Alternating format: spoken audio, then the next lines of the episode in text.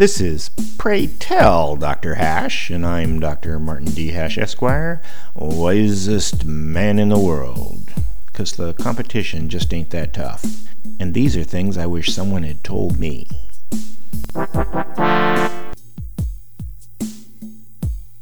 Today's topic sloth.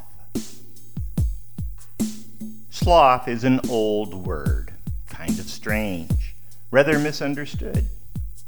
Laziness is often considered the definition of sloth, but lazy people don't like to do anything, while slothful people don't actually accomplish anything. Slothful people can be quite active, pursuing their own self gratification, but there is no lasting achievement, just purely consumptive activities like fitness, food, and fantasy. People may be habitually lazy due to lack of motivation, but slothful people are highly motivated, just not from society's standpoint.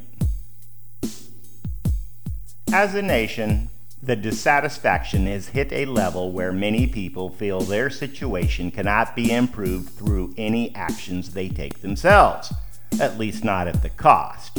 40 hour work week at a minimum wage job versus playing Fortnite all day and trolling chat rooms at night is an easy calculation to make. There is no impetus for them to contribute to the existing status quo. It also explains their disdain towards productive achievement. The slothful have lost their naive optimism and are faced with a conclusion that makes their choice the logical one to seek entertainment at the exclusion of all else.